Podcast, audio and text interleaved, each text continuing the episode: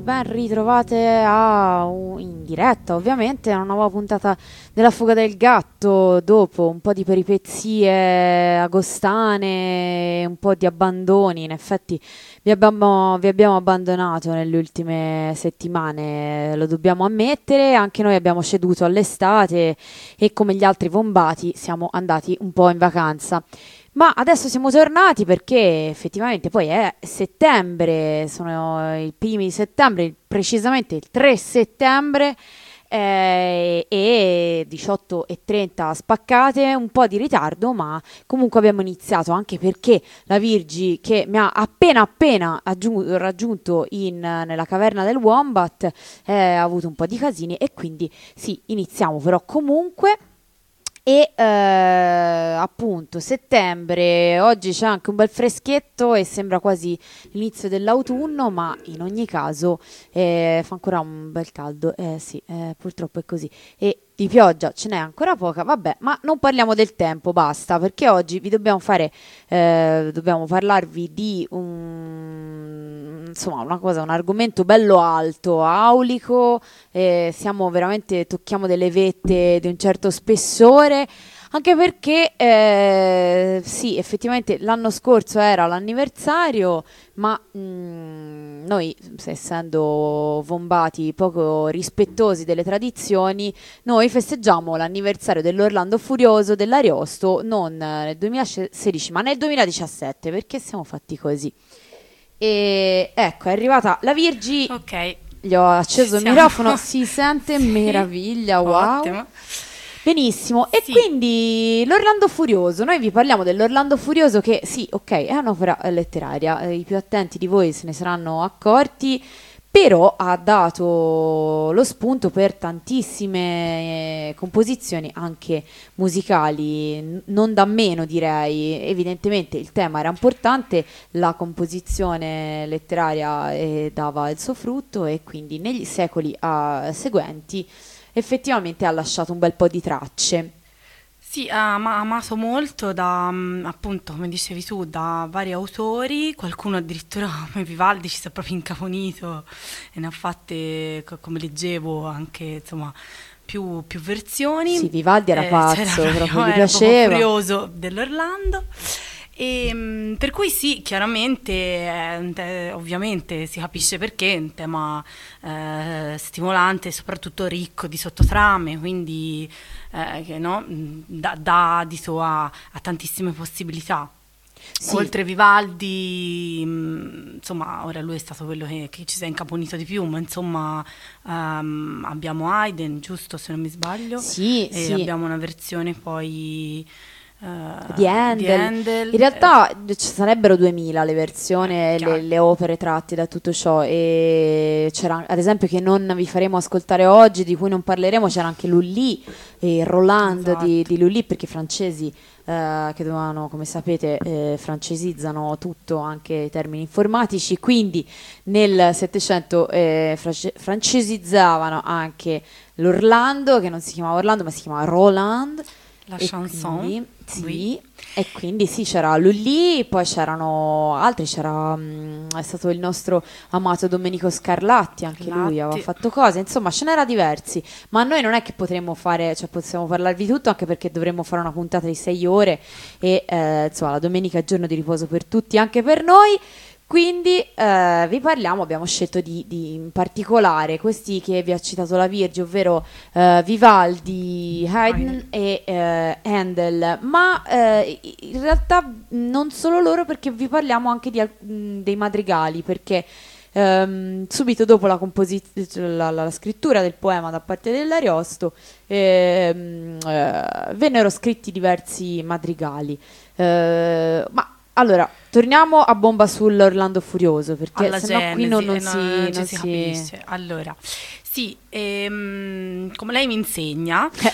cara, cara esperta, ehm, chiaramente um, si fa riferimento all'Orlando Furioso uh, di Ariosto, pubblicato nel 1516 a Ferrara, che eh, però chiaramente ehm, riprende l- anche la tradizione del del ciclo carolingio e in parte appunto del ciclo bretone e eh, si poneva appunto a continuazione dell'incompiuto Orlando innamorato di Matteo Maria Boiardo. Il Boiardo. Il famoso, Boiardo. Quello che ti insegna a scuola. Il Boiardo, ecco, que- era qui, era questo, questa storia qua. Quello e il, um, sì, allora quindi cosa fa Ariosto, come, come spesso fanno e, e, no, e, hanno fatto i grandi autori, eh, attinge a, a, varie linee, appunto, no, a vari cicli um, dei, dei, dei poemi cavallereschi li rielabora e, e, ne crea appunto quella che doveva essere poi, nasce poi come la eh, celebrazione della nascita della casa, della casa d'Este, eh, eh. fondamentalmente perché, poi, poi vedremo insomma nel, nella sinossi del, eh, dell'opera, eh, è proprio eh, alcuni dei personaggi danno poi vita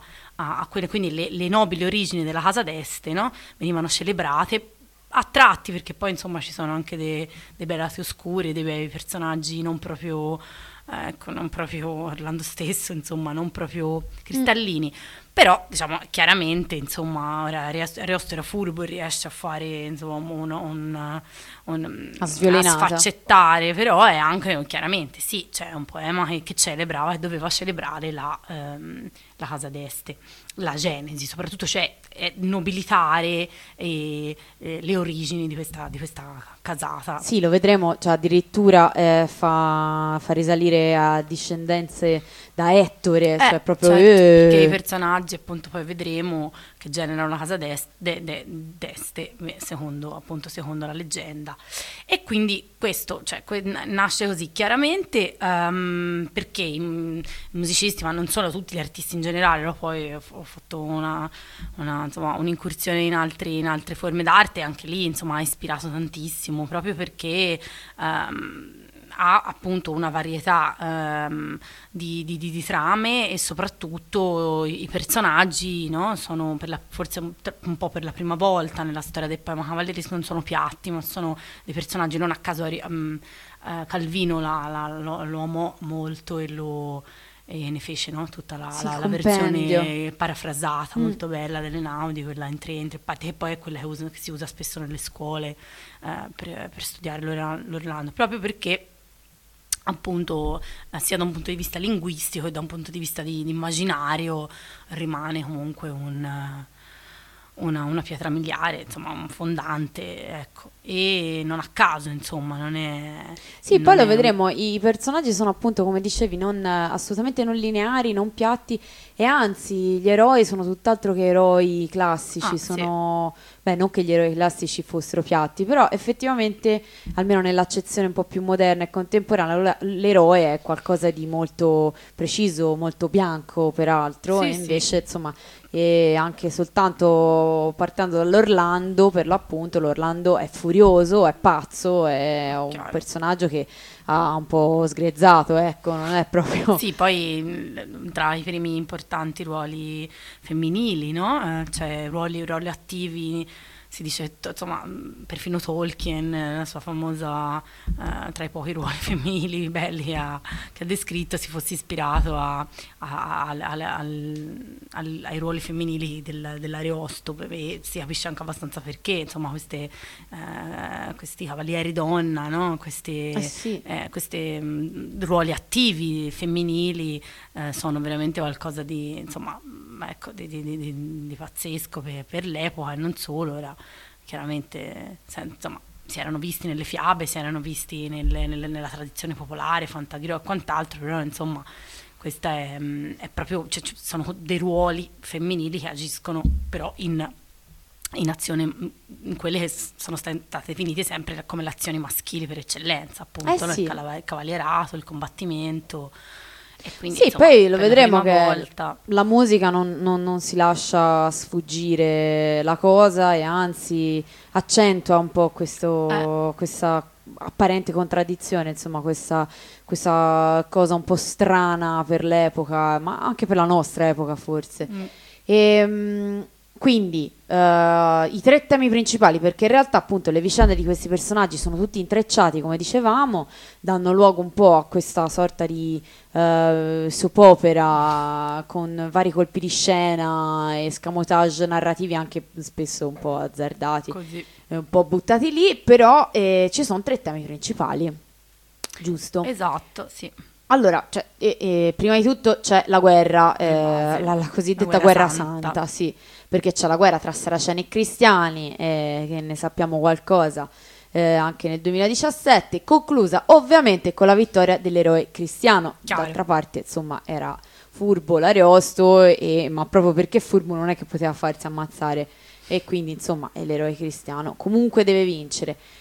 Però non era proprio tutto così semplice. Mm, insieme a questo tema c'era la vicenda amorosa in cui Angelica, l'eroina Angelica, fugge da un po' tutti i suoi spasimanti, compreso peraltro Orlando, eh, che lei sì. schifa. Esa- eh, esatto, un'altra cosa abbastanza strana questa, perché appunto no, l'eroe principale eh, viene rifiutato e questa è una cosa che, che lo porta poi appunto a, alla follia, da qui l'Orlando alla furia, no? alla perdita del senno, perché poi c'è questo tema principale molto importante, poi sarà poi uno dei topos di tutta la storia de- della musica e della storia dell'arte, no? la perdita del senno, la perdita della ragione e, e il tentativo di ritrovarla, no? infatti andando sulla, sulla luna. luna eh, eh, ora non voglio arrivare insomma troppo in là ecco, però insomma ecco interessante mm, proprio questo. Quindi una, un'altra, un altro accento particolare. Insomma, sì, nuovo. infatti ha un, un tipo di, di eroismo eh, estremo che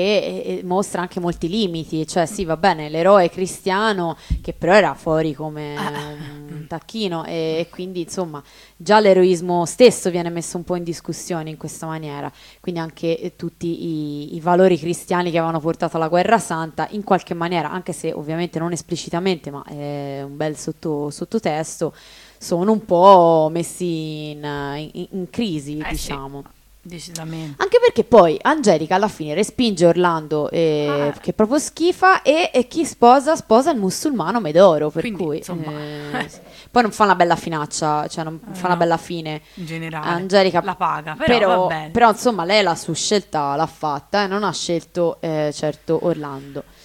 Poi, ultima cosa, quello che dicevi te, il, il motivo ovviamente celebrativo della casa d'este, e vabbè, per cui e viene eh, realizzato questo motivo celebrativo attraverso un'altra storia d'amore, anche questa molto mm, con, con, varie peripezie, eh, che però poi alla fine porta al compimento, alla realizzazione di questo amore tra Ruggero, che è ah, Ruggiero, anzi. Ruggiero cavaliere pagano, erede appunto del, eh, di Ettore, il troiano Ettore. Eh, certo.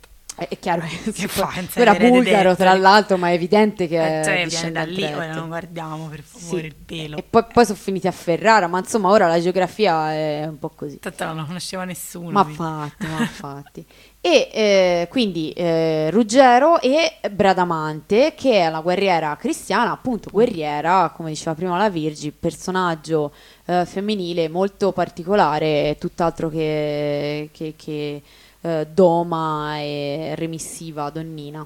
E, ehm, però anche qui l'unione avviene ovviamente tramite la conversione di Ruggero perché ora non è che si poteva proprio pretendere Ma troppo. Stiamo calmi, insomma. Eh, ne esageriamo. Va bene tutto. Questa è veramente in estremissima sintesi eh, un po' l'analisi de, de, de, del, dell'Orlando Furioso. D'altra parte non è che possiamo stare sei anni a analizzare, anche perché io non lo so. Mm, l'esegesi dell'Orlando Furioso un'altra volta. magari sì, ma io ecco, non è che ho tutti questi mezzi. No, anch'io perché l'ho fatta all'università, se no ciao. Ecco, io al liceo, quindi buona eh, proprio. No, no, niente.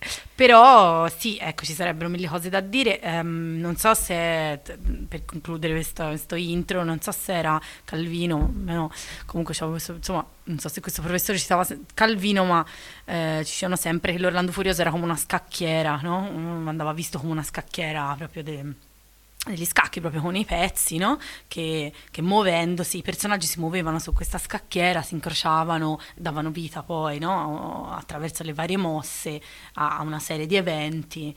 E, è così, cioè, è interessante vederlo così, proprio una scacchiera uh, su cui si spostano tutti questi personaggi ed è poi fondamentalmente uno dei... Cioè, è fortemente moderno comunque come al di là dell'impianto classico cavalleresco è proprio nella sua un po' per i personaggi ma si diceva un po' proprio per questa struttura. Non a caso poi appunto ha, ha ispirato, ha influenzato ma non solo musicisti, artisti uh, sceneggiatori, scrittori, registi insomma perché e poi ci sono un sacco, questo è interessante, un sacco di, di piccoli particolari bellissimi come uh, quasi mm, profetici di un futuro, c'è questa cosa sulle ali, la prima volta che compare un'arma da fuoco nella letteratura, no? le prime almi con le polveri, Eh compare sì. nell'Orlando Furioso, eh, che poi viene buttata a mare e si dice non dovrà mai essere ripresa Eh, per, la- per l'umanità futura. Eh, no, è interessante, ci sono queste, queste proprio buffe, queste incursioni proprio futuristiche quasi. Beh, sì, senza contare appunto il viaggio sulla Luna, il Viaggio primo sulla viaggio Luna. sulla Luna potremmo dire. Esatto. Eh sì. E quindi insomma, ecco. Ah, quanto è stato importante. Ah, quante Quindi, quante ne sapeva lui. Beh, poi ha ispirato anche la nostra puntata, quindi insomma sì, molto importante. E veniamo ai madrigali, perché poi ora stiamo parlando un sacco e vi vogliamo far ascoltare un po' di musica. Madrigali, allora, come dicevamo, c'è una quantità di musica enorme che viene composta su- sui versi de- de- dell'Orlando, perché essenzialmente veniva proprio presa eh, la- la- l'opera de- de- dell'Orlando Furioso, venivano prese dei pezzi e eh, ne venivano fatte delle, delle composizioni, dei madrigali, eccetera. E quindi proprio non vi stupite se troverete dei madrigali cinquecenteschi che hanno proprio il testo paro paro preso, copia e incollato dall'Orlando Furioso.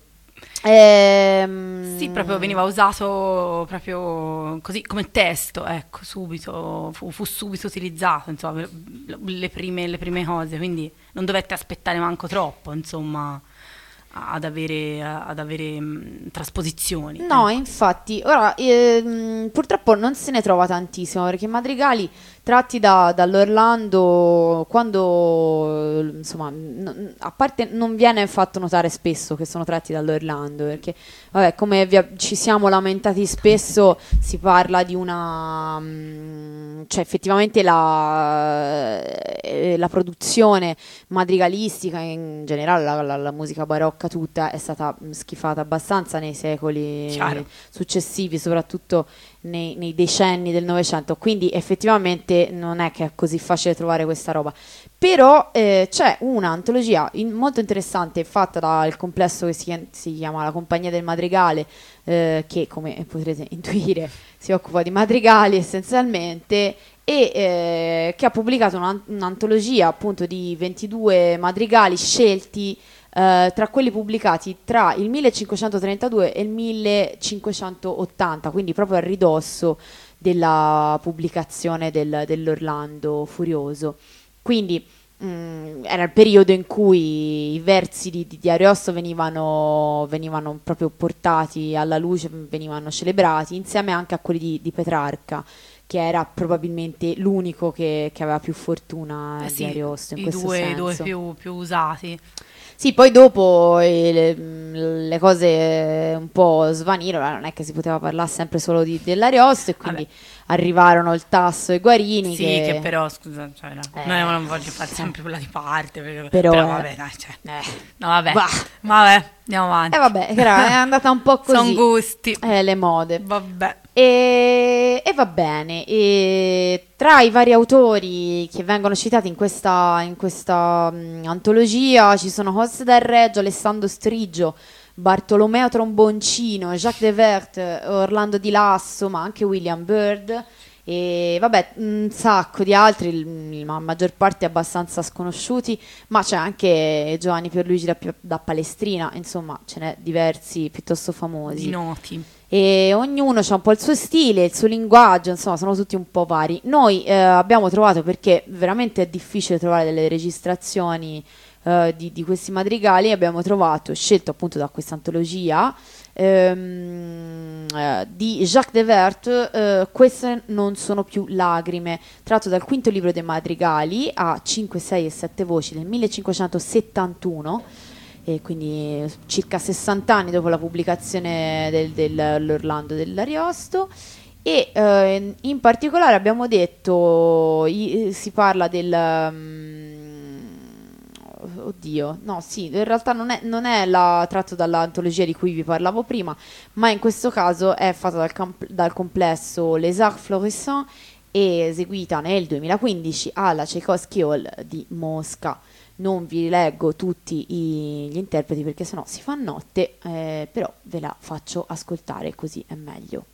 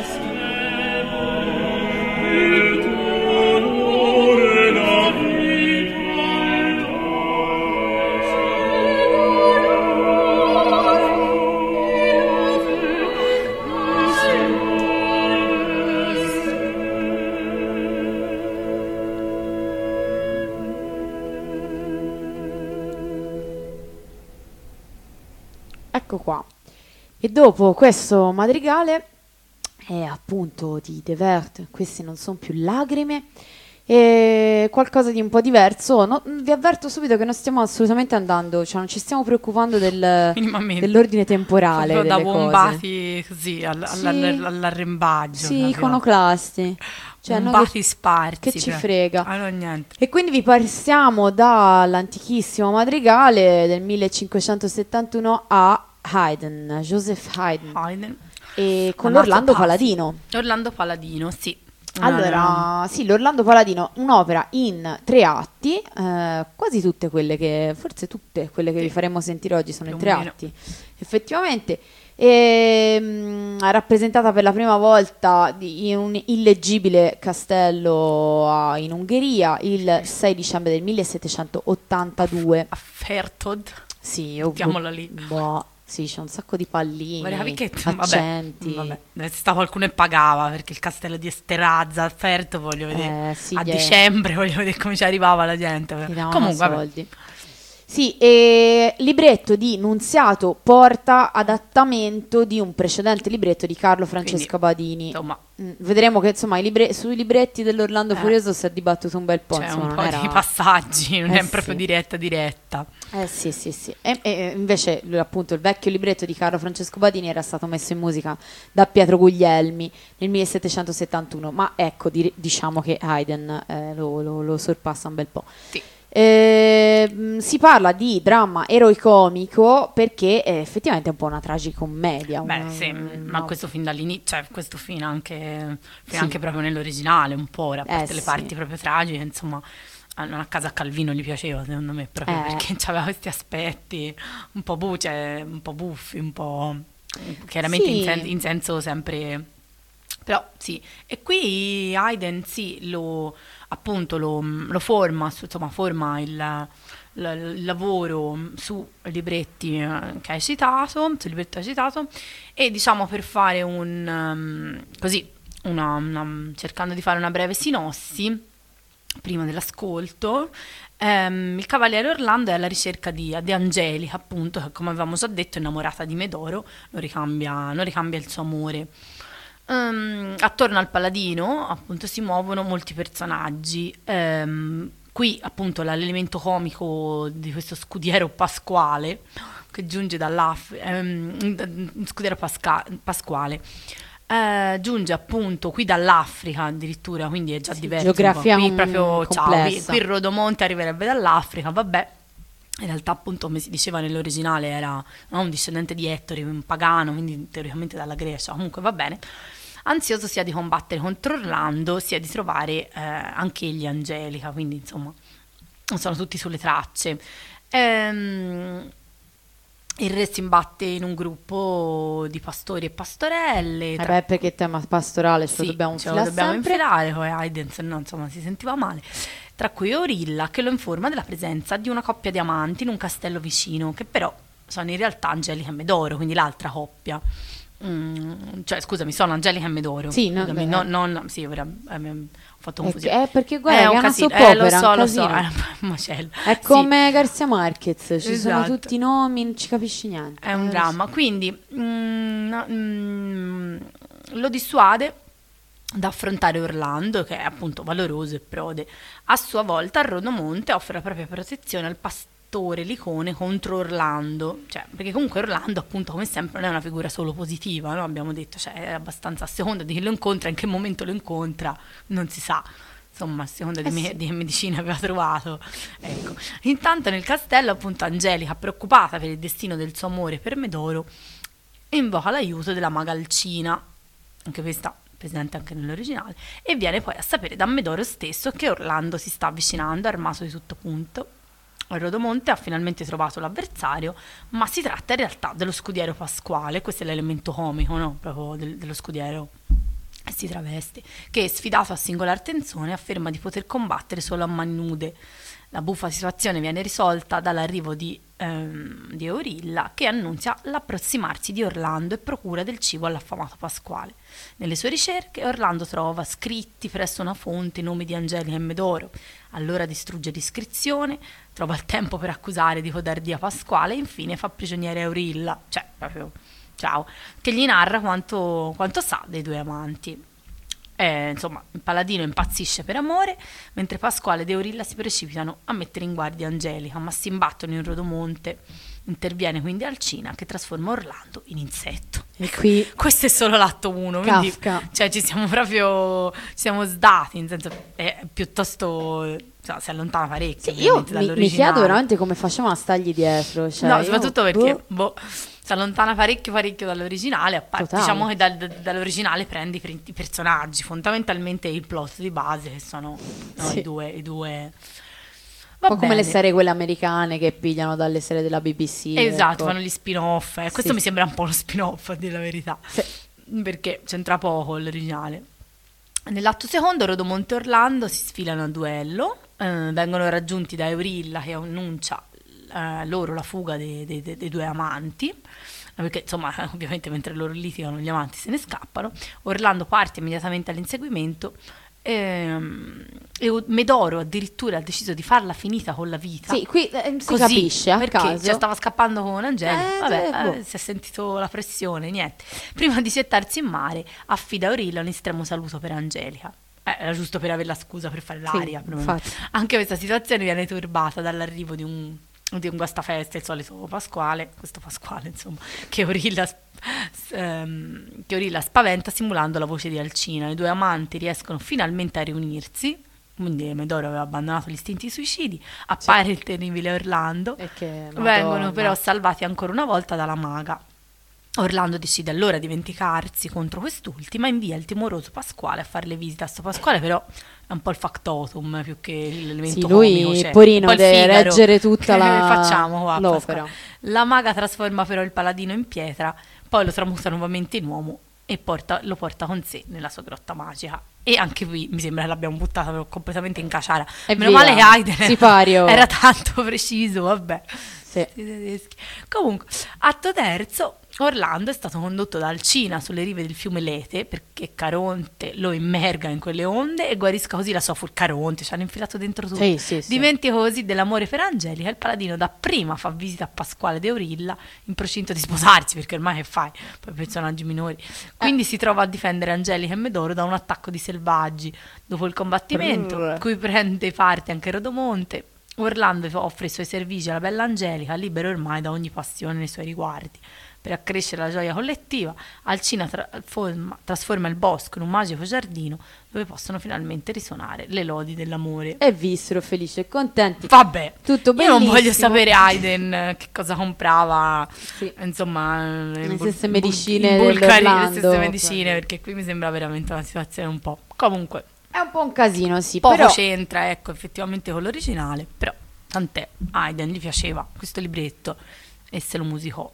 Esatto, e noi ci ascoltiamo dall'atto primo, eh, quindi su, su tutto quel casino che abbiamo Beh, sentito del benissimo. primo atto, eh, appunto dall'Orlando Paladino dicevamo di Joseph Haydn, al- Alcina, eh, che è l'aria, una delle varie arie di Alcina, quindi la, la strega, la maga eh, cattiva, beh cattiva Poi alla insomma, fine no, terribile, insomma, ma insomma quella là. Eh, l'aria è ad un guardo, ad un cenno solo, interpretata in questo caso da Anne-Sophie von Hotter. E sì, ce l'ascoltiamo velocemente, sono tutti brani abbastanza veloci, non, non vi tediamo più di tanto quest'oggi. E poi torniamo per proseguire oltre Haydn.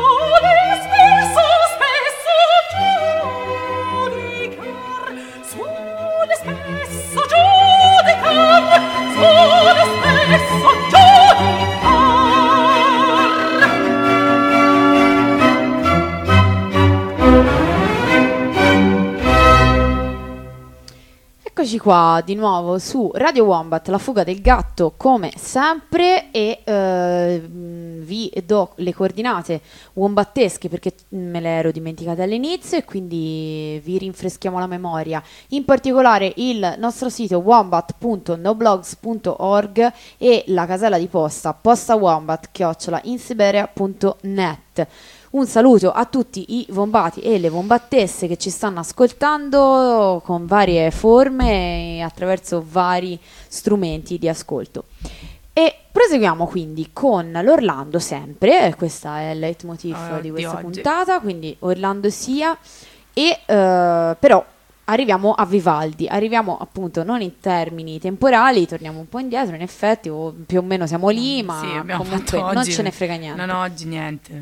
Antonio Vivaldi. Allora, Antonio Vivaldi, si era, cioè, allora, lui dovete capire questo fatto che sull'Orlando c'aveva proprio un pallino. E lui si era fissato. Si era fissato gli per lui, era piaceva. importante. Sì, sì. Era come Mm. me con Wagner, cioè ognuno ha le sue. e- Sì, poi probabilmente non lo so, magari diceva, boh, è facile, non lo so. Non lo so, a lui gli piaceva. Mi piaceva un botto. E quindi ci ha lasciato un sacco di roba dedicata all'Orlando, della quale mh, cioè fare, mettere insieme i pezzi è un casino, cioè è tutto molto confuso. Eh, ci sono almeno due opere con il nome di, di Orlando che fanno riferimento a Vivaldi, ma eh, anche diverse altre versioni e rifacimenti. Quindi facciamo un po' di ordine, condivido con voi questo ordine che ho faticato veramente a trovare e ho capito queste cose. Allora, quattro, di quattro opere parliamo. La numero uno, Orlando Finto Pazzo, si chiama E così, che comunque Orlando Finto Pazzo.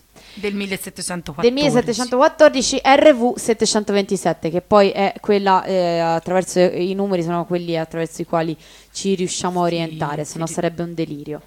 Mm, poi c'è l'Orlando Furioso nella prima versione RV 84 con le musiche, attenzione, non di Vivaldi ma di Ristori Ah, eh, del 1713, ma poi diremo perché c'entra Vivaldi. Poi c'è un altro Orlando Furioso mh, nella seconda versione, RV 819, musiche sempre di ristori con però vari e numerosi mh, eh, rimaneggiamenti aggiunte di Vivaldi del 1714 sempre. E infine eh, Orlando, che non è più furioso, Orlando e basta. Orlando basta. RV 728 del 1727, quindi un diverso tempo dopo. Allora, eh, iniziamo un po' dall'inizio, da, da- da- da- sì, dalla prima, quindi da eh, Orlando Finto Pazzo, eh, ovvero RV 727 del 1714. L'Orlando Finto Pazzo è un dramma, mh, sempre in tre atti appunto, del compositore Vivaldi. Il libretto è di Grazio Braccioli ed è tratto, attenzione, dall'Orlando innamorato del boiardo. Ecco, quindi, dal, Quindi- dal primo poema. Sì, del non dell'Ariosto, ma dal, dal boiardo, peraltro che eh, dicevamo prima era un incompiuto, ma Esatto. eh, bastò evidentemente quello già per farne un buon libretto e un'opera. È eh, la prima opera che eh, il- quello che viene chiamato il prete rosso, eh, ovvero Vivaldi, Sì. eh, mette in, in scena a Venezia e, mm, e la seconda che invece mm, mette in scena a, a- a Vicenza. E appunto la prima avviene al Teatro Sant'Angelo di Venezia eh, nel 1714 a novembre. Pare che il lavoro fu abbastanza un flop, Ecco. anzi, è abbastanza sicuro, andò malissimo e per salvare la stagione Vivaldi dovette mettere in piedi in fretta e furia eh, l'Orlando Furioso di Giovanni Alberto Ristori, quello di cui parlavamo prima. Ah, ecco perché c'era il collegamento. Esatto. Perché lui lo... lo- Cioè, quello che aveva fatto Vivaldi sì, andò sì. malissimo. E allora, allora disse: lui- Ok, facciamo l'Orlando quello che invece ha fatto Ristori, che invece Aveva avuto successo. aveva avuto successo, di cui poi parleremo, parleremo un po' dopo. Ehm, per salvare essenzialmente la stagione, che altrimenti sarebbe andata malissimo. Ehm, quello di Ristori era un dramma che eh, Vivaldi e suo padre avevano messo in scena appunto l'anno precedente nel quadro della loro gestione impresariale eh, del Sant'Angelo. Mm, poi dopo, appunto, lo diremo meglio, Vivaldi rielaborò questa quest'opera di, di Ristori e, eh, e poi mise in piedi le altre due versioni dell'Orlando. Ora ci ascoltiamo, eh, giusto per mettere i puntini su lei e mettere un po' de- degli stop eh, alle cose, un primo brano, un'aria eh, tratta da questa versione dell'Orlando, ovvero l'Orlando Finto Pazzo, la prima opera eh, di Vivaldi sull'Orlando, RV 727, appunto giusto per dare dei contorni. E l'area è Se in ogni guardo, eh, la versione è quella dell'ensemble Mathieu, Mathius e viene interpretata dal nostro eroe Philippe Jaroski, eh, controtenore, che come sapete a me piace assai, e il direttore è Jean-Christophe Spinosi.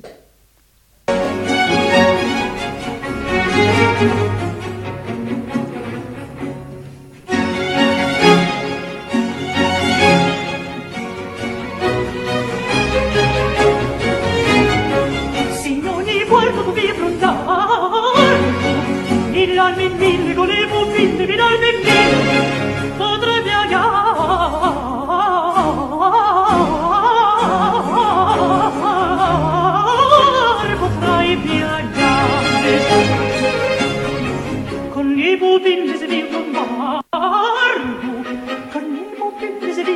Nardo, mi dà le chitte potrei piagare.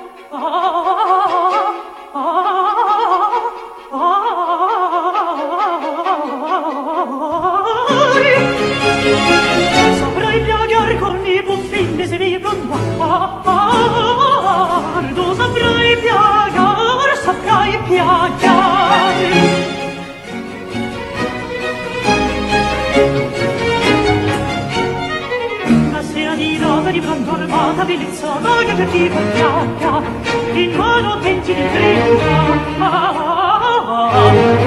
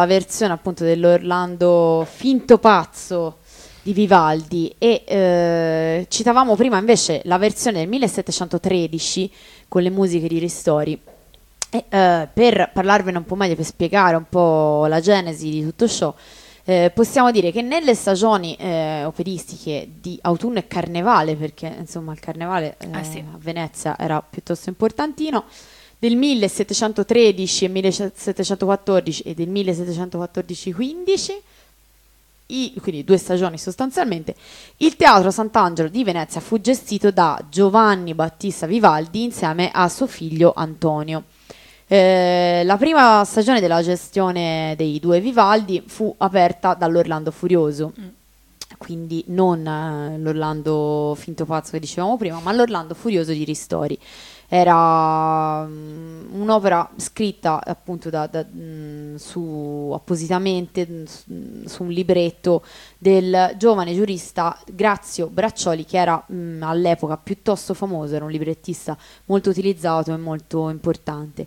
L'opera ebbe un successo clamoroso eh, che si concretizzò in una cinquantina di rappresentazioni che penso per l'epoca fosse Eh sì. mega successo. Eh, ma in realtà parte di tale successo, ricordiamoci, siamo nel Settecento, piano barocco, le cose andavano, mm, beh, non tanto diversamente da come vanno ora. In realtà. Eh, diciamo che mm, gran parte del peso eh, lo avevano i- gli artisti, le star Certo. eh, che venivano messe nel cast. Anche perché c'era proprio tutto questo gusto del, vis- del virtuosismo, dell'area Eh. proprio, quindi dell'uso della voce, la gente andava proprio a- per, per- per vedere no, il, eh, il cantante in particolare, insomma. eh sì, per là- non dire che molte volte le cose erano proprio state scritte apposta, Sì. abbiamo detto spesso, abbiamo fatto nelle nostre così, incursioni nella storia della musica, si è spesso detta questa cosa, sia in questo periodo ma in altri, ma in particolare in questo periodo qui.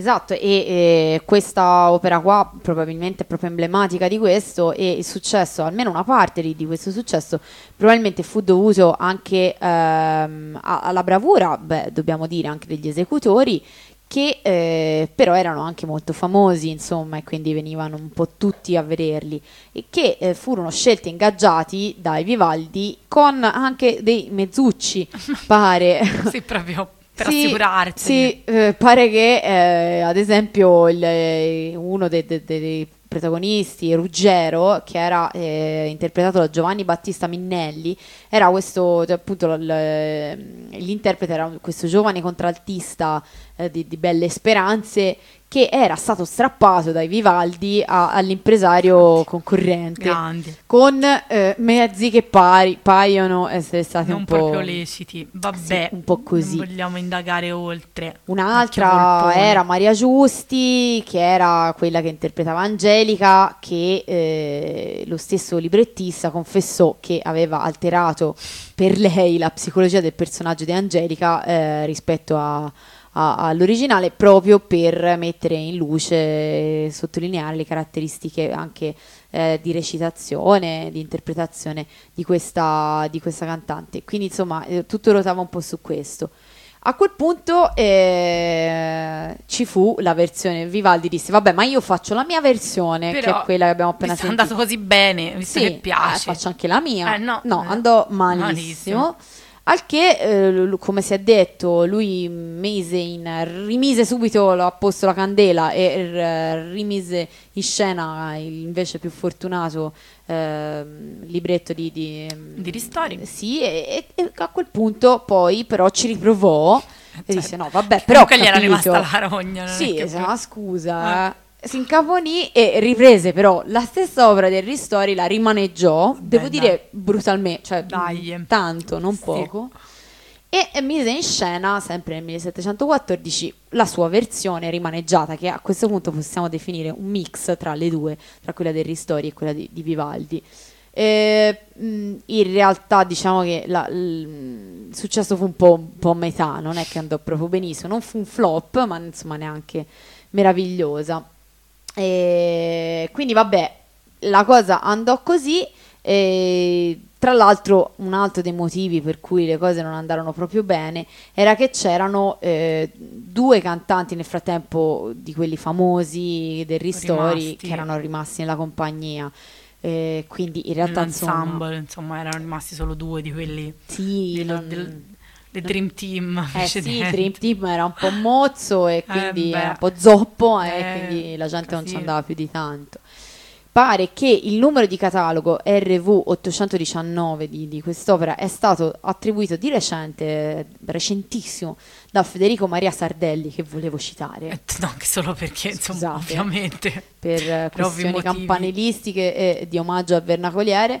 Ehm, L'ha, attribuita a lui nel, nel 2007 e tra l'altro Sardelli stesso nel 2012 a- al Festival di Bonn ha mh, poi diretto la prima edizione moderna incidendo mm, questo, La versione questa versione sì, sì, del 1714 una versione in realtà poi da lui stesso cioè da Sardelli stesso in parte completata secondo lo stile vivaldiani. Sì, vabbè, Vivaldiano. qui- vabbè, ci ci- ci hanno messo le mani tutti, proprio non so, Ma passava infatti- uno per la strada, posso fare la versione Io rimango un po' perplessa su Eh, ma, queste, boh, vabbè, su queste libertà, però c'è anche da dire che appunto in realtà è- è- non è così lontano dal- dal- dalla storia perché effettivamente poi tutti facevano Ah, così, beh, sì, c'era sembra. uso pigliare un'opera, rimaneggiarla e ristamparla, quindi Eh, boh, perché non lo può fare Federico Mera Eh, Sardelli? no, ci mancherebbe. Eh, noi glielo facciamo fare, anche perché a noi non ce l'ha chiesto. No, comunque, se ce lo chiedeva, forse Strano. avremmo avuto un'opinione in merito. Strano, ma strano infatti che non ci abbia consultato. Prossima volta chiamaci.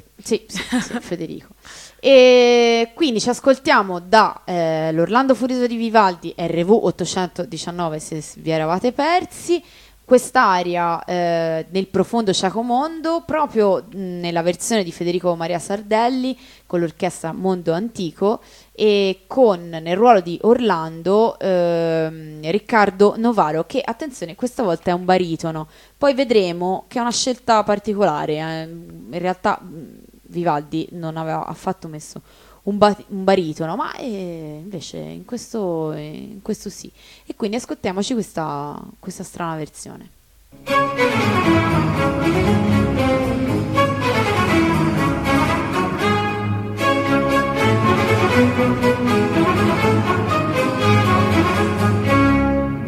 profondo cieco mondo si precipiti la sorte già spietata già spietata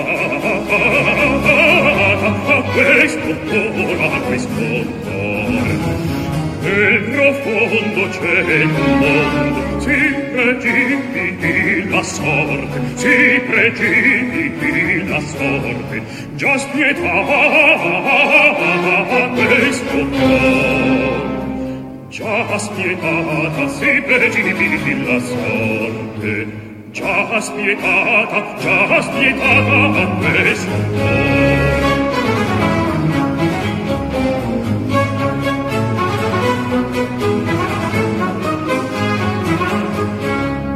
Vincerà l'amor più forte l'amor più forte con la età del calore vinceva l'amor più forte con la vaita del valor con la vaita del valor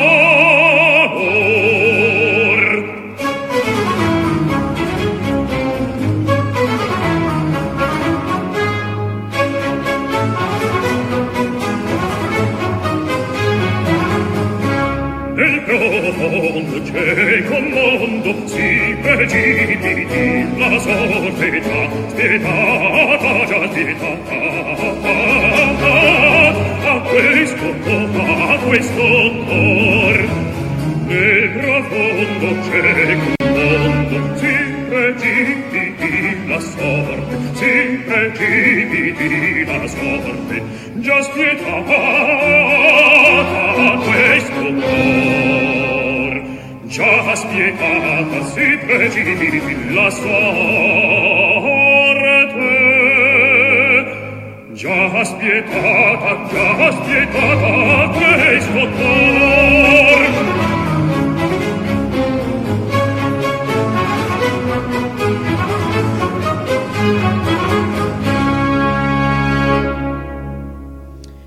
E mentre andava Vivaldi, in realtà nella versione di Sardelli ci scor- cospargevamo di repellenti per zanzare perché eh, sì, sarà anche arrivato l'autunno, ma alle zanzare non gliel'hanno detto.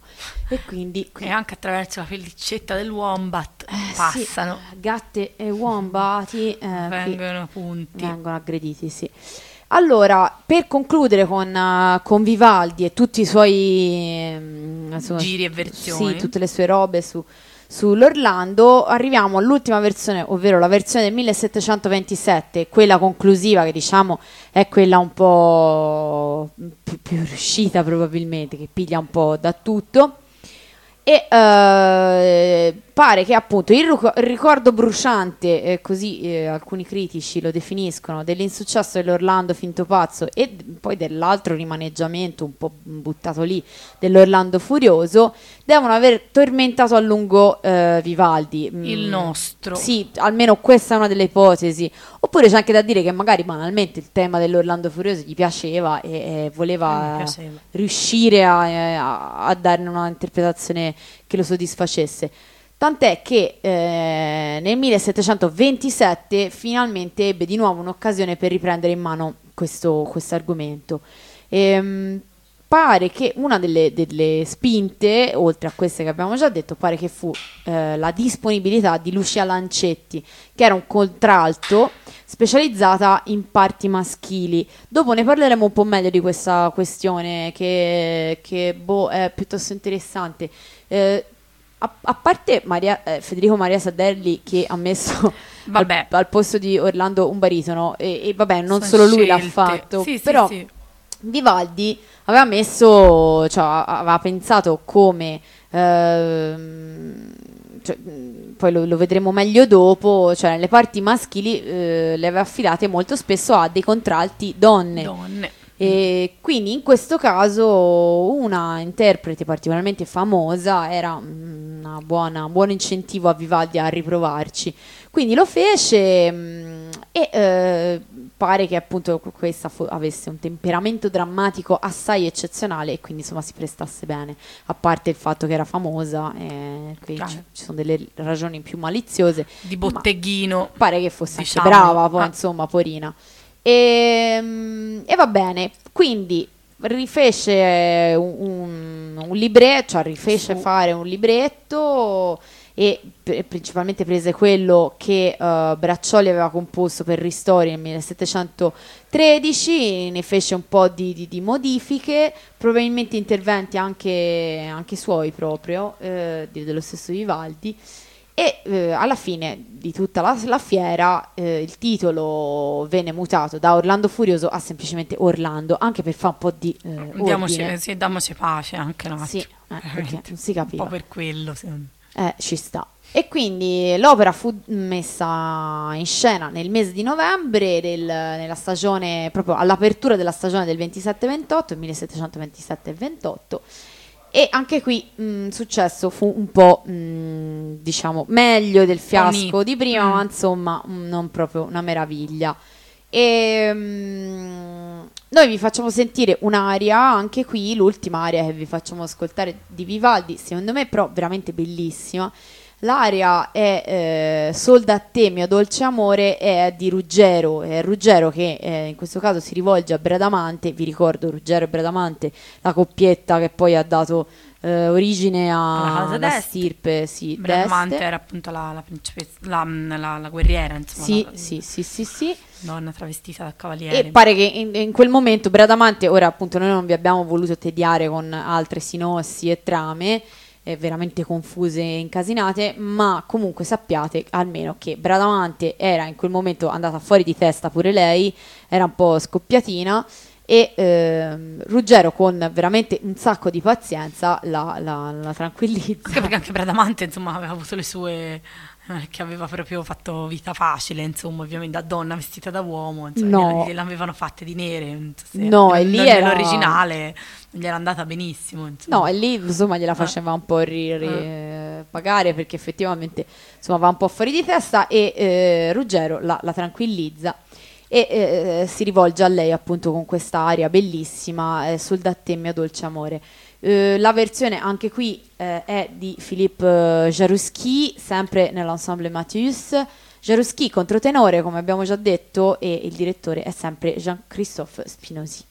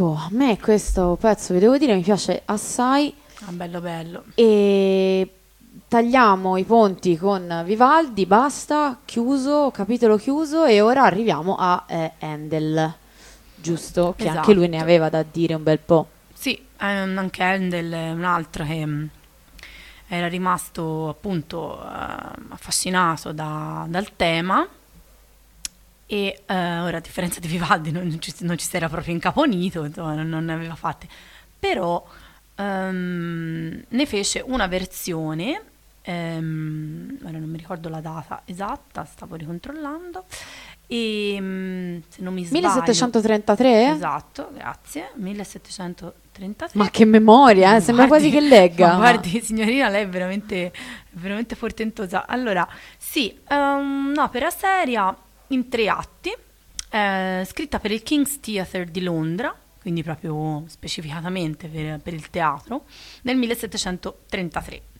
Ehm, il libretto in italiano eh, fu adattato dall'Orlando di Carlo Sigismon- Sigismondo Capece, quindi una- un'altra, un'altra versione ancora, eh, che veniva dall'Orlando Furioso di Ariosto ovviamente, però appunto anche qui ci sono due passaggi, era un, un libretto adattato da, eh, da Capece tratto dall'Orlando di Ariosto, che fu anche la fonte mh, per, la- per altre opere di Handel, Alcina e Ariodante. Sì, infatti d- noi non l'abbiamo presa in esame perché sennò davvero era lunga, ma... È qui davvero gli spin-off. Eh, eh, sì, sì, è altrettanto belli, insomma, Eh, sì, mamma mia. Sì, sì, perché lui appunto prende altri due personaggi e, e, no, e li- e li- e ne fa protagonisti di, di altre due opere che sono però appunto rientrano nel ciclo eh, di Orlando. Ehm, il ruolo di Orlando, origina- originariamente scritto per Senesino, il grande con- contraltista castrato. Sì, se ne era parlato, Esatto. non so, forse vi Sì, ricorderete, fatto i- nella puntata sugli Evirati. Esatto.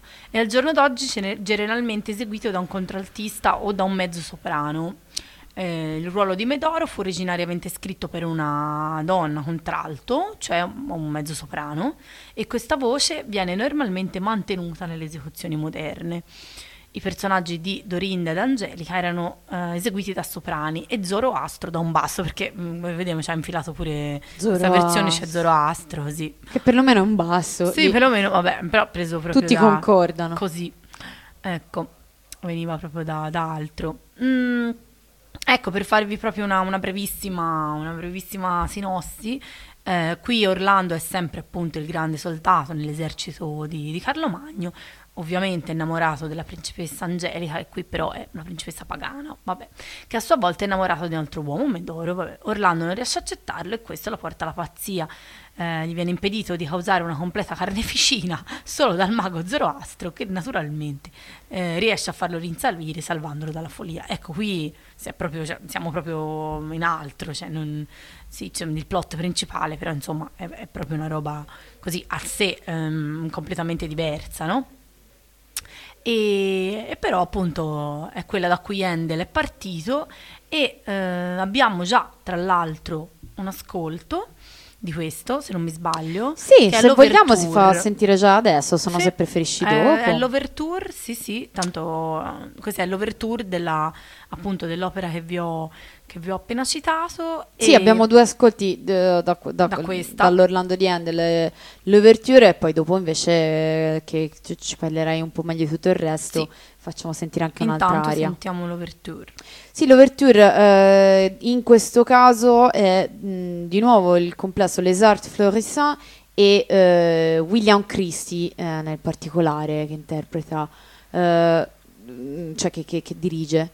E quindi niente, ascoltiamoci l'Ouverture.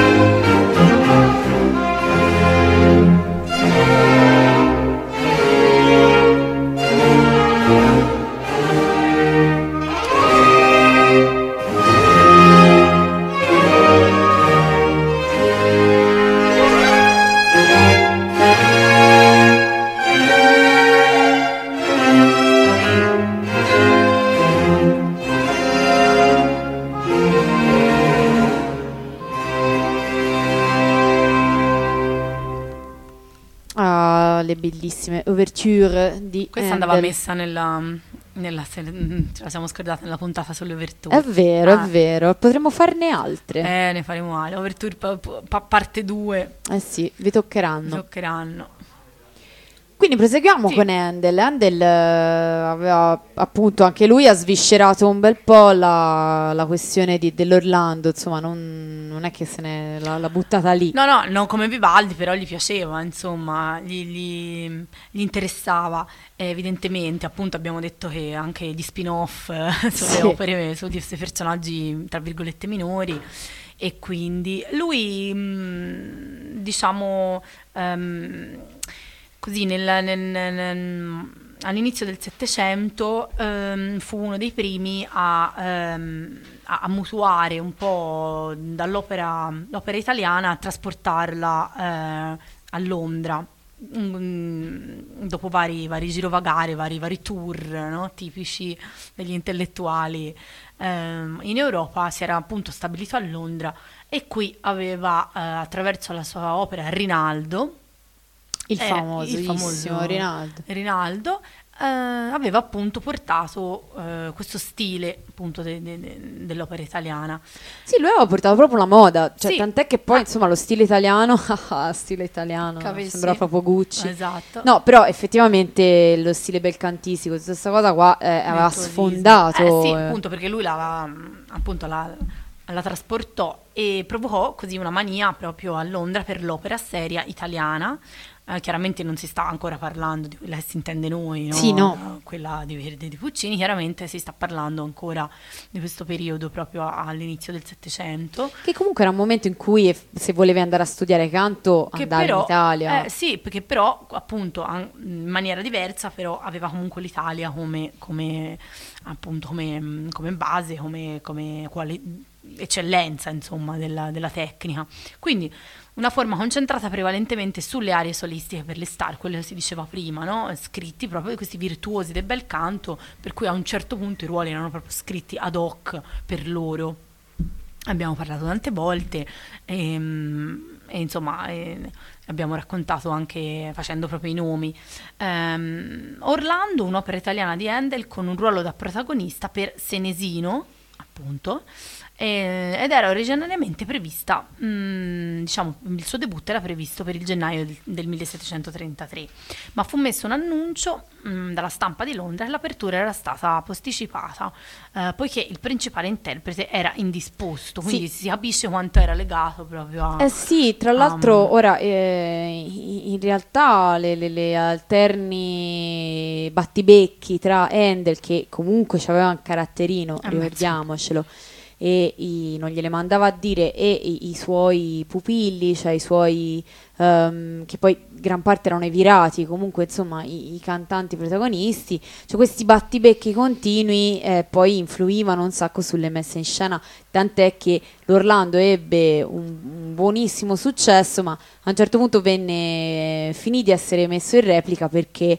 eh, Senesino se ne andò eh, e decise di non, eh, di non partecipare più perché era essenzialmente sentiva di essere stato messo un po' in secondo piano perché non c'erano abbastanza ruoli, che lo met- Ruoli. cioè mh, arie che lo mettessero in, In in- risalto. in risalto, Mm. sì, quindi per dire, cioè un po' tutto ruotava intorno a queste prime donne. Esatto, e mm, dobbiamo ricordare appunto che, non- che- che, mm, era fondamentale anche proprio in termini di, di vendita, proprio beh, meramente commerciali questo, perché chiaramente le, eh, il pubblico aveva no, i, suoi, i suoi beniamini, erano proprio delle star, dovete pensare che all'epoca, soprattutto in un periodo come quel teatro era eh, fondante, insomma, era no, l'espressione poi maggiore de- della vita culturale, quindi ovviamente pensare che questi erano proprio come delle rock star, cioè come Eh sì. per noi possono essere. Quindi di questa opera ehm, abbiamo una, una testimonianza, appunto, una, una recensione, se vogliamo, di questo eh, avvocato politico scozzese Si- Sir John Clerk, eh, che era anche musicologo e compositore, che assistendo all'Orlando in tutte le, di tutte le rappresentazioni degli undici spettacoli, fan. proprio un fan pazzo, cioè peggio di me andava a rivederlo 200 volte, e disse che non aveva mai visto appunto né sentito un migliore pezzo di musica né un'esecuzione migliore per il famoso castrato senesino ha cantato il ruolo principale il resto erano tutti gli italiani che hanno cantato con molta buona grazia vabbè, vogliamoli bene e azione tuttavia il pubblico era, era però poco numeroso, dice lui, no? in modo che io credo che non abbiano guadagnato abbastanza per pagare i suonatori dell'orchestra, cioè proprio a rimessa. Che ha fatto to- i conti in tasca. Eh, proprio. Lui proprio era preciso, avvocato.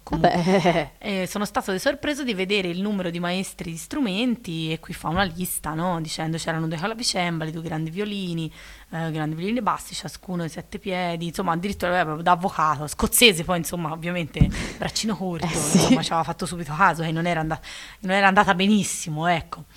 E quindi mm, ci fa capire questa testimonianza che non, non ebbe ecco, subito, subito, subito una grande partenza, insomma. Questa, questa che poi è rimasta però invece una delle, insomma, Sì, un capolavoro è considerato eh, adesso, più, quantomeno. più famose, esatto. E mm, l'Orlando, appunto, in questa versione mostra una, una grande flessibilità, una diversità nelle forme musicali e, ehm, diciamo, si allontana ehm, dalla convenzione dell'opera seria, no? Che c'è un'aria a capo, poi un'altra aria, altra aria, che poi verrà ripresa nell'Ottocento eh, che Wagner distruggerà con la sua Grazie. spada di fuoco, distruggerà tutto questo, ma insomma finché Wagner non ce l'ha distrutto, questa, questa- e comunque tuttora c'è perché in Italia è così, quindi questa cosa di avere le arie appunto no, famose, una, una seguita all'altra e, e il resto mancia. E invece ci sono qui a, a diverse aree più brevi, senza ripetizione della sezione, nonché una delle scene più straordinarie dell'opera barocca, che è quella della follia. Sì, quella è una scena proprio che, Ah. che- che- che tutti ricordano che effettivamente Beh, è importantissima. che per il personaggio principale eh, termina appunto il secondo atto, un mix di arioso e arie, ritmi regolari, un rondò che diventa sempre più maniacale, no? Proprio per metafora alla mente del protagonista che, che- che appunto si sta dissolvendo, eh, sta perdendo il senno. Sì, in realtà questa cosa qua è una cosa tipica di Handel, Mm. di riuscire attraverso la musica e solo la musica, senza le parole, a eh, rendere perfettamente un quadro. Mm, In questo devo dire eh, era effe- effettivamente straordinario, un po' come lo era molto prima di lui Parcel, ma eh, vabbè, cosa che io ammiro moltissimo nel barocco, però eh, questa, questa scena mm, effettivamente in particolare non era affatto facile e, e questo anche azzardato mix di varie, di varie tipologie diverse di musica non era una cosa usuale, eh, non era un ascolto facile per, eh, per l'epoca, Eh, quindi insomma eh, era azzardato e ardito da, da vari punti di vista. E, mm, co- Poi sì, in realtà, eh, appunto, più o meno le cose da dirvi su Handel sono finite, ma la cosa che ci siamo lasciati eh, per, per eh, dolce finale è analizzare un pochino la, ehm, le scelte che potremmo definire di genere eh, dell'epoca. Mh, Che tra l'altro noi l'abbiamo messa in fondo riferita a Handel, però mh, stessa cosa potrebbe valere per Vivaldi poi effettivamente. Addirittura in Haydn c'era un riferimento ai castrati, Mm. nonostante poi non ci fossero ruoli specificatamente mh, pensati per i castrati, ma c'era a un certo punto un'area in cui un ehm, contralto maschile si vantava eh, proprio nel testo stesso di eh, cantare meglio, come meglio di un castrato, quindi insomma la, la meta, la meta discussione, diciamo. Ed è piuttosto interessante eh, vedere questa cosa che eh, effettivamente mh, le scelte di genere dell'epoca erano quantomeno azzardate, ma anche per, per adesso. Eh, I ruoli eroici tipicamente maschili, per esempio, che eh, nell'Ottocento poi vengono affidati ai tenori o ai, bani- ai baritoni, venivano dati ai castrati. Eh, l'emblema eroico de- de- dell'uomo guerriero in aveva invece caso. qui una, una voce mm, femminile. Esatto, eh, femminile, femminile fatta da un castrato, quindi insomma doppiamente eh, ambi- mh, ambigua, ma mh, forse neanche ambigua, proprio precisa, diciamo. Mm, ad esempio, sempre restando Addirittura, sull'esempio di, di Orlando, i- Medoro, che è il secondo ruolo maschile, eh, anch'esso eroe, ma ricordiamocelo, eh, capostipite della casata d'Este, cioè a lui viene affidato la marchetta che doveva glorificare la stirpe de- degli Este. Questo ruolo di Medoro era scritto non per un castrato questa volta, ma per una donna, per un contralto. Quindi si eh, gioca molto sui ruoli maschile e femminile, che sono assolutamente non quelli canonici a cui siamo abituati adesso. Tra l'altro è interessante anche guardare come eh, ci si è comportati invece quando i castrati non esistevano più, eh, in tempi più moderni, e si doveva scegliere come sostituirli. Eh, questa cosa ne abbiamo già parlato abbondantemente appunto nella puntata dedicata proprio agli Evirati cantori, ma anche qui dentro Orlando è, è assolutamente interessante ribadirlo. Fino a pochi decenni fa troverete i ruoli eroici per Evirato sostituiti brutalmente con i baritoni. Eh, che tra l'altro appunto finalmente si rimette a posto le cose, Ah, l'uomo fa l'uomo, la donna fa la donna e i risultati sono disastrosi Chiaro. sia sullo spirito dell'opera ma anche sull'intera struttura musicale perché un brano Perché un motivo c'è se scritto- sono stati scritti, cioè nel senso, Eh. se io scrivo una parte con, eh, che deve essere eseguita da una voce che ha un certo tono, se te mi metti un altro tono completamente per esigenze di, no, di, di- di- appunto di genere, di farlo poi apparire. magari abbassandolo di Eh, cioè, tonalità cambia ovviamente, cambia il cantato, cambia, e quindi cambia anche il rapporto con le note. Poi, no? Anche perché Handel era eh, un attentissimo studioso della, della voce eh, umana e quindi insomma le, le sue partiture erano scritte con una cura e un dettaglio, un'attenzione importantissima, ma proprio eh, cucita addosso al ruolo, cioè al pre- alla specifica voce che la Sì, doveva interpretare. Questo è tipico anche del cioè, ehm, è tipico del Settecento, si è detto tante volte, di una capacità, di una modernità veramente nel- nella gestione dei ruoli, non che ovviamente il problema di genere nel Settecento fosse risolto, anzi, però paradossalmente, eh, proprio perché il... ehm, Credo sia collegato anche a questo, ovviamente, cioè il, il fatto che la, la figura maschile fosse molto femminilizzata, Sì, molto eh, androgina. molto androgina, molto femminilizzata, il che, ripeto, non significa poi un- nella realtà meno, eh, me- meno virile, però appunto questa, questa capacità, se non altro estetica, no? si pensa proprio a, a- a tutto, nella moda, nell'arte, no? nella, nella rappresentazione di sé, il Settecento è stato proprio il secolo in cui, non a caso poi della, insomma, di una certa approccio alla, alla sessualità, no? nasce il romanzo erotico piuttosto che, eh, insomma, pensiamo a tutto quello che si conosce. Ecco, è interessante vedere come questo anche nella musica, no? Non c'era la, la- la paura di non sembrare abbastanza oma- Beh, omaccioni no, se anche perché gli erano- Evirati paradossalmente erano proprio le star amate da Esatto. tutte le donne, cioè le Quindi- donne quelli volevano, l'ideale que- maschile era paradossalmente Esatto, un quindi- Evirato. E quindi appunto è proprio il secolo in cui questo si può... Paradossalmente è dopo che si fa un passo indietro e che invece no, con l'Ottocento e poi con tutta l'opera italiana c'ha queste figure maschili proprio eh, forti e Coi baffi. totalmente maschili appunto, eh, coi baffi. Per cui e probabilmente in questo caso, essendo che l'Orlando già nel testo eh, presenta delle figure femminili importanti, un po' per la prima volta, si presta a maggior ragione, no? E che anche i ruoli maschili non sono poi così definiti mm, dalla, dalla virilità e basta, e quindi insomma è interessante forse proprio questo connubio, non a caso forse l'Orlando anche piacque così, proprio per la capacità di ospitare no, questa... Sì, questa ambivalenza Eh, sì, sì. e questa complessità. Eh, più di recente, eh, in realtà, ah, di pari passo con un certo rigore, un- Filologico. sì, Mm. eh, oltre a, beh, che poi vogliamo ricordare che eh, poi venivano devastate le opere barocche non soltanto in questo ma anche in mille altri aspetti. Quindi di pari passo mentre si cercava di recuperare quello che era lo spirito originario dell'opera si è cercato di recuperare anche questa attenzione ai generi eh, e a questa ambivalenza Mm. appunto.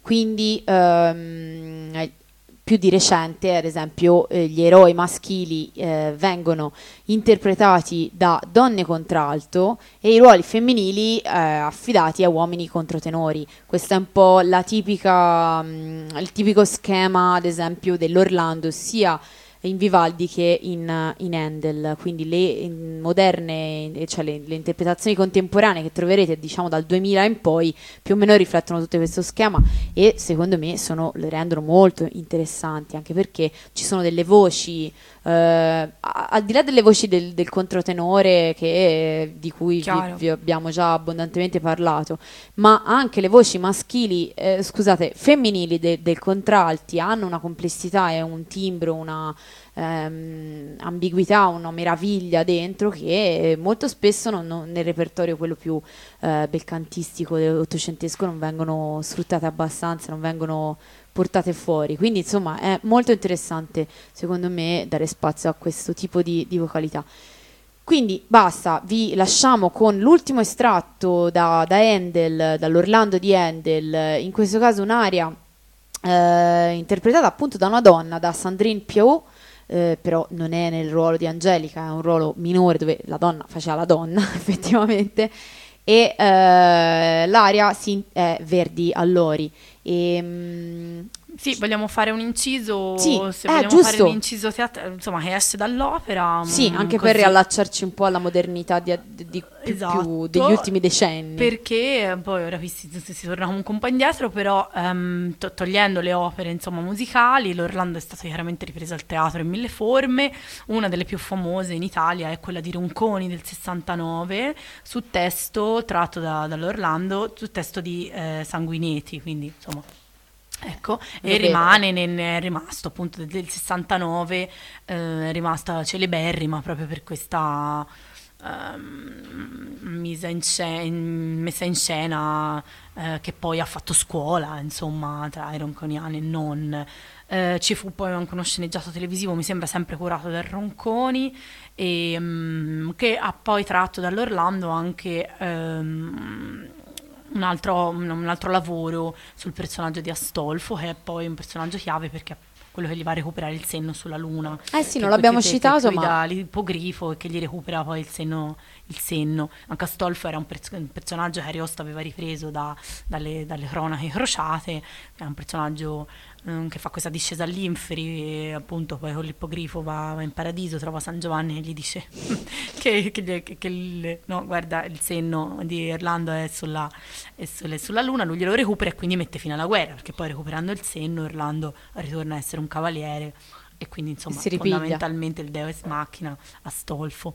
Però insomma ecco Ronconi fece questa versione mh, che è poi citata, stracitata, eh, rieditata, eh, però insomma del 69 e che rimane appunto così eh, pietra miliare del teatro all'epoca contemporaneo, ormai vecchio, però insomma, Eh ecco, però insomma, e questa è una delle varie. Ecco, Sì, sì, ma poi ce ne sarebbero miliardi Sì. di ancora di, di cose da citare, ma insomma il, la nostra- il nostro tempo è, è- è agli sgoccioli.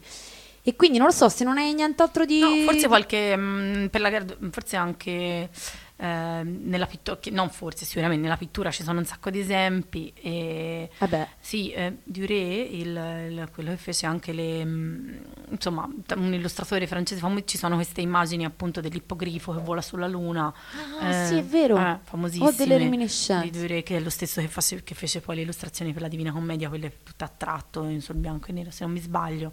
Anche lui ne fece un, fece un albo tutto sul, sull'Orlando, vabbè, chiaro, ovvio. Però insomma ci sono mille, mille, mille, chiaramente come tutte le opere vabbè sì, fondanti, anche no? nel cinema, vabbè, ma lì Eh, apriremmo vabbè, uno scrigno. Sì, niente. Quindi niente, vi lasciamo all'ascolto di eh, Sandrine Piot che eh, interpreta l'aria tratta Verdi Piante tratta dall'Orlando di Handel e con questo vi salutiamo e ci risentiamo domenica prossima sempre intorno alle 18 sempre ai microfoni di Radio Wombat e vi auguriamo una buona continuazione di domenica e alla prossima settimana. Ciao ciao a Ciao, tutti. ciao.